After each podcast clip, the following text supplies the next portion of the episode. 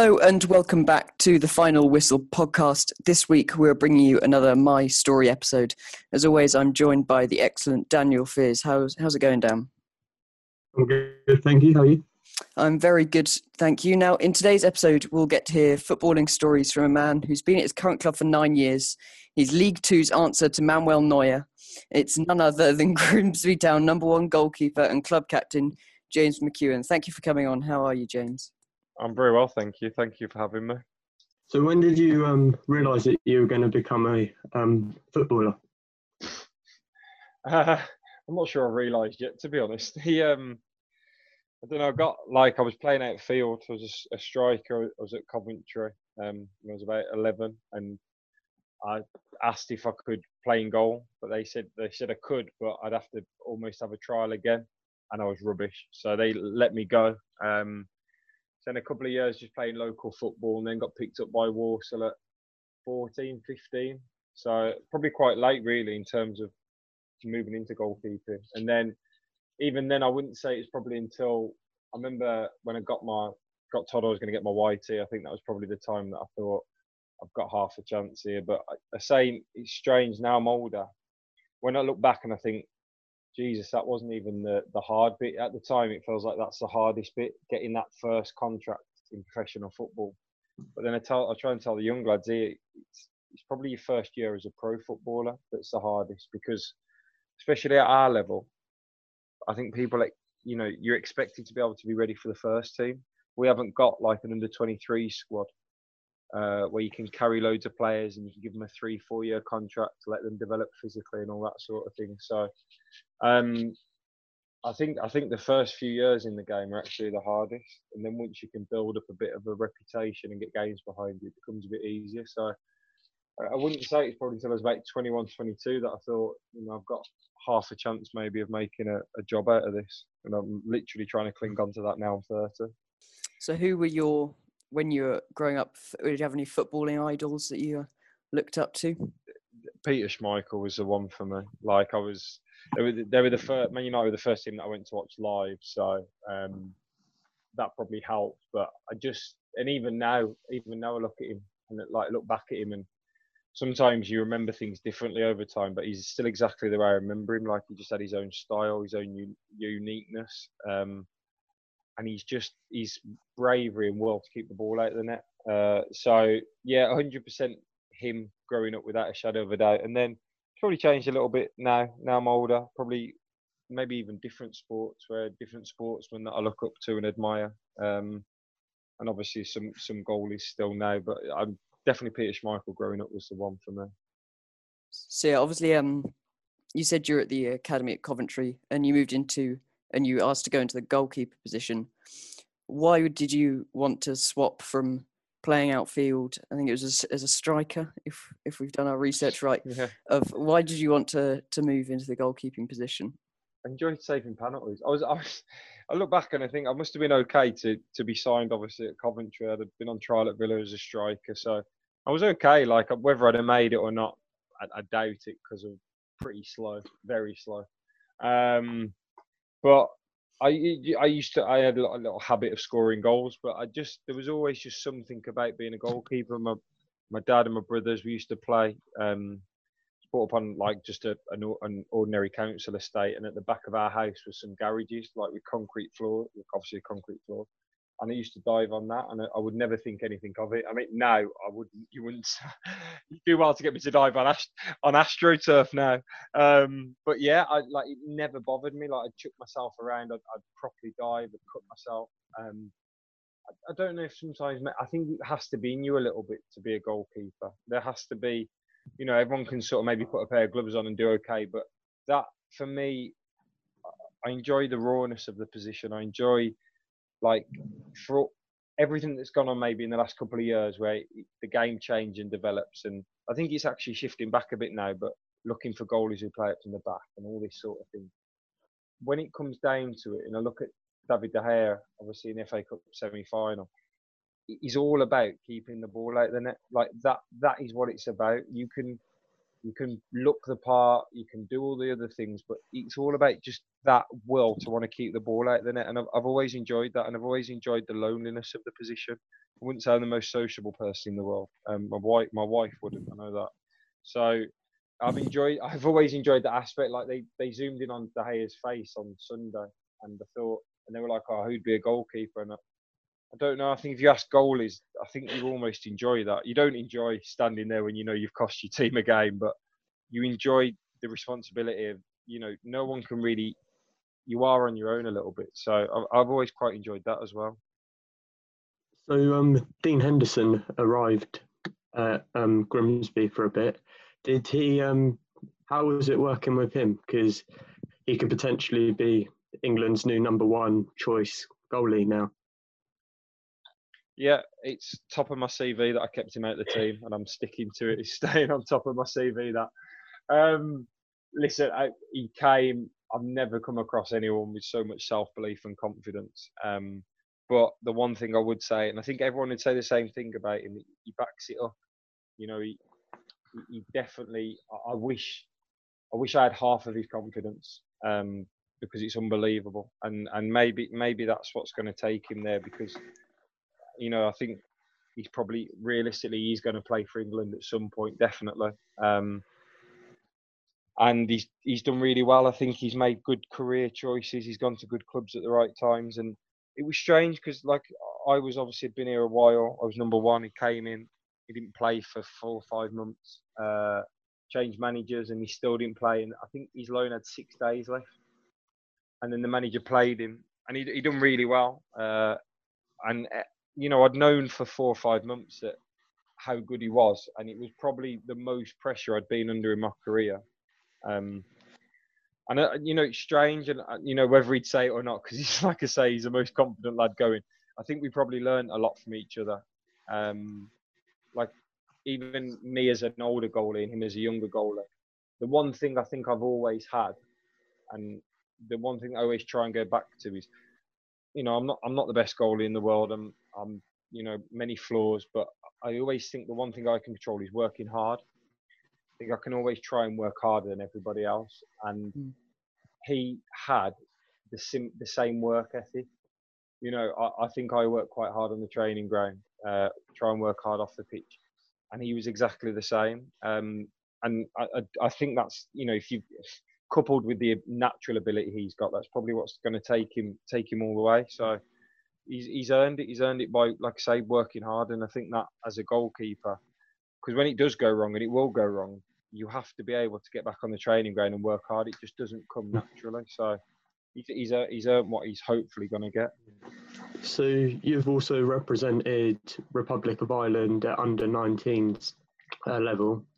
What was it like representing your country? Uh, yeah, I, uh, it's obviously maybe, may, obviously other than getting promoted, I'd say with Grimsby, it's up there with like the, the proudest things that I've ever done. I think, and I, I didn't appreciate it at all at the time. Um, I think I got called up when I was under 17s and was in, in the squads then for the next few years. Was in the squads at under 21s, but I I just didn't appreciate it at all. Uh, like I look back now, I remember, I remember the first time I played the national anthem playing thinking, Jesus, like what what's going on here? Like I can't be playing international football. Like it's ridiculous. Um, you know, like for my granddad, because my granddad's he's the one that was Irish. Um, you know, to to feel like I was representing him as well. Uh, it was just, you know, I wish I wish that I could have made more of it, if that makes sense. And you know, and it, it's strange because obviously playing for playing for the Republic of Ireland, and you see lads at maybe not so much at our level, but certainly League One players in the squads and that and getting chances. It's still something that I'd love to to maybe get to. Um, it obviously gets harder as you get older, uh, but it's you know just being a part of it was was incredible and totally different to what I was ever used to. Uh, it, it's a totally different way. That that when you go there, they just they want you ready for their games. Whereas when you're in day to day football at your club, they're looking obviously long term. They're looking at improving you and all that sort of thing. When when you're away with when I was away with Ireland, it was just let's make sure these players are ready for the game. That that was it. It was, you know, you you wouldn't train much, you know, you wouldn't do much, but it was an unbelievable experience, and I got to play with some. Obviously, I didn't know at the time, but some very, very good players. Now, of course, over lockdown, there's been no football or you know training for you. How did you? How well did you adapt from being obviously a commanding goalkeeper to a stay-at-home teacher for your family? Did you did you take up that job role? Uh, I'm not sure I've done a great job. The kids probably wouldn't agree. Um, yeah, like I said earlier, I'm not the most sociable person in the world, so it probably helped me a little bit. Um, I've got an excuse not to see anyone. I, uh, I think, I think initially as a family, we, we really enjoyed it. Um, but you know, the longer it's gone on, I, you know, I find the hardest. I think is you watch other players going back, players of leagues above and leagues below, and that's like a frustration. It's like, why aren't we doing it? If they can do it, why aren't we doing it? Um, so it's been it's been tough. Training's been tough. The young goalie here, Ollie Battersby, um, who we used to coach, who's now 19, I think. Uh, we've done fair bits of training uh, with a, a, another young lad called Deck, uh, who's in the academy here. So done like bits of goalie training now. Uh, I've done a lot of running, far too much running than I ever should do, because I just feel like that's that fills a bit of time. But um, yeah, it's it's been it's been it's been strange. I'm ready to go back now. I think everyone's ready to go back. Uh, but you know, if I'm totally honest, when I watch the football on telly, I find it hard to watch a full game because it's just not the same for me without fans. And I feel the same when I play. You know, pre-season games, reserve games, no matter what people ever say to you and whatever people come out and say, and we're taking it properly and all that. Mm, the pressure and the ability to perform under pressure is what the fans bring, and that's what brings out the best in footballers in general. Because that's that is the thing to be able to go out and perform to the same level in front of six thousand people or thirty thousand people. That's that's I enjoy that part. Like I was saying earlier about being a goalkeeper, that loneliness, if you like. I enjoy that. I enjoy everyone knowing that it could be me at fault or whatever. So it, it's just not the same for me about fans. Fans bring that passion, they bring the atmosphere, they're the ones that drive you when you when you two 0 down or you're one 0 down. So it's hard, like and, and, fair play to all the players that have you know performed at the levels they've performed at because it is tough without fans. You see people getting promoted at Wembley and it must be horrible. It's, it's lovely to get promoted, don't be wrong, but you want to share it with people, your family, your friends, and the fans. So I'm looking forward to going back, but I, I, you know, the sooner fans are back for me, the better, because then then it will be back to normal. So um, your biggest achievement was probably getting promotion. What was that uh, like? um, was unbelievable. Like I think, you know, it's pretty com- it's strange. Like again, maybe it's something to look back on in, in a few years' time. And I I've always felt that Grimsby's a, a unbelievably well supported club and I, I, probably a lot of that comes from the days in the championship, which feels a long time ago for the fans, I'd imagine. But you know, it's not a lifetime ago, and I think there's that expectation here to always do well. So to find us in the conference, you know, was tough for them. But you've got conference players, and that sometimes, you know, look at Notts County there at the minute. Wrexham have been down there for years big, good clubs, but you find yourself with conference players. You might get a League Two player because you can attract them because you're a big club with a good fan base. But in general, you've got conference players, and you know we had so many setbacks and so much expectation. Uh, losing the playoff final, losing the semi-final when it was my fault the year before that. Um, you know, to lose three on the spin and keep coming back just the emotion, the relief of getting promoted that day will live with me forever. Um, like you, you carry snippets with you. Like I remember walking down the stairs and seeing my family after. Uh, and I, I did. I like. I'm not an emotional person in the slightest, and I shed a tear. And remember the gaffer coming down. I was like, "What are you crying for? You big softer," but not not in as nicer words as that. Um, so yeah, like absolutely unbelievable. Like the feeling that night we went out in Grimsby, um, from what I can remember, was incredible. And just share, like I say, that's that's the thing. Like we went out in Grimsby, got back on the coach, and you're sharing it with people in this town that actually care the same as you. You know, I think maybe at the top level, sometimes that can get lost a little bit. I don't know, but you know, at our level, it's it was a proper community, it was a proper town thing as well. So, I'll yeah, absolutely changed my life. You know, it allowed us to allow me to become a football league player again, uh, which was something that I've you know I've tried really hard to achieve. Us as a football club, a huge difference to the town, a difference to my family. We bought a house, and yeah, so massive, absolutely massive. Now, you've been at Grimsby since 2011. Is it, as you said there, the fans? What is it about the club that's made you stay for nine years? Um, no one else wanted me. no, no. Um, yeah, listen, like I say, it's really difficult to comprehend. And like, I, I didn't have a clue. I signed here on a year's contract. I thought just go get some games and I'll get my move to the big time. But obviously, your career your career pans out differently, and each contract that's come up and change of managers now. I've been through quite a few. I think maybe five, six managers since I've been here. Um, and I think you know, to, for a manager to keep wanting you is a big thing because it's easy for a new manager to come in and move you on or competition. So, you know, uh, there's always been that challenge to try and prove myself.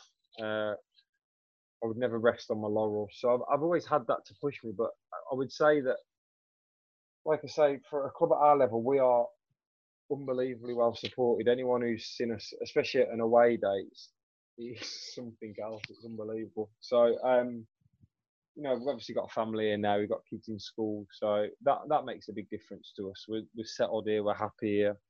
It's a it's a great place to bring up your kids. So, yeah, I you know I, I, I don't see myself moving until someone moves me. But you never you never know in football. You don't you don't know what's around the corner. Um, if I come back and my first three games are rubbish, the fans will want me out and will want a new goalie. So I do, I do, I do. I'm fully aware that we're all disposable and we're only a couple of games away from getting dropped. And I suppose that maybe drives you on to keep performing week in, week out. Now, your current manager is Ian Holloway. He's a, a well-renowned football manager in England. What's it like to work under him in his unique personality? You've said it. It's, it's unique. Um, unbelievable experience. Like obviously, I get to, you know, would I would I stay in the game? Would I have a crack at management? Maybe. Uh, so to be able to learn off him, um, he's such an, a, a, great opportunity. Um, brought things that I've never seen before. First first time we met him, he came in the change room before the game and he went around and shook everyone's hand while he was talking. I had not seen that before. Normally, a manager when he comes in would get all the players in a room and address them as a group, and then you might paths might cross over the week leading up to the game or something. Um, so it was, it was a really, I know it's only a small thing, but that's just an example of, of something. Um, he's he's a lot more hands-on, I, I, think, than what people would say. He like in terms of his coaching, he likes to coach.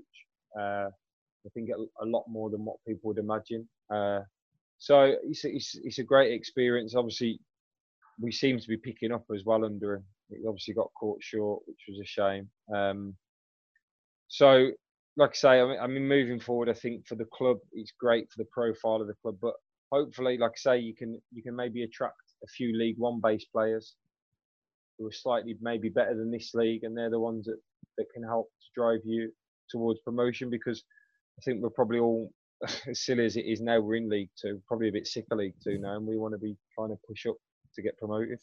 Now, some less serious questions now. So, we had Tom White from Sky on a few weeks ago, and he uh, told us after the recording about an interesting story about a game you played in in August 2018 versus Mansfield when a goose landed on the pitch. Was this the craziest thing of that you ever seen in the game of football? And what were you thinking when it just landed on the pitch? It, it was bizarre. I'm trying. I can't think of it. I, can't think of anything else as bizarre as that. We might have had a dog on the pitch once though, in the conference that's coming back to me. I can't remember where. I'm sure a dog got on the pitch somewhere. Um, but yeah, it was it was weird because it was like, where's it come from? I had no idea where it had come from. Um, it's one like it's it's it's strange. Like it's the same when the flares come on the pitch now sometimes, and you go to pick them up just to get it off the pitch the stewards are quicker telling you not to do it than if a fan gets on the pitch. They're like, no, no, don't touch it. So you just sort of waiting. We definitely had a dog on the pitch, 100% in the conference. We had a dog on the pitch. I can't remember where, but I remember thinking, I'm not trying to catch up because that will get away from me.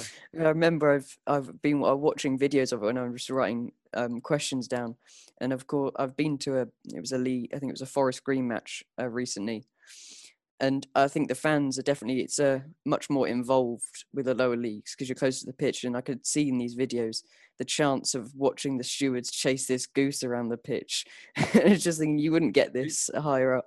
No, I mean this is the thing. Like, it depends what you. I mean, I watch Premier League football. Like, like I'm sure most people do, and it's the quality. It's great to watch the way it's filmed, everything like that, speed of the game. But there is a like again, there's a, a uniqueness about the lower. I like I enjoy playing in the conference. You know, I, I, I wanted to be high. You always want to push yourself, but it's an unbelievable experience. Like you say, the interaction with the fans. You know, they are. You hear every single word that's said to you people always ask what it's like to play at Wembley, and there was there was a lot there when we played Bristol Rovers, and you don't hear anything almost. It just becomes like a a, a background noise. Whereas you play in front of a thousand people at Altrincham away, you can hear what every single person's saying to you. So um, yeah, it has its good and bad points depending on how you're playing. So what do you make of your um, FIFA rating of 66? I'd take that. I think was that was that was that one of the highest ones? You're the. I looked before. You're the highest in the squad. Yeah, I'll snap your hand off for that. I'll be delighted with that.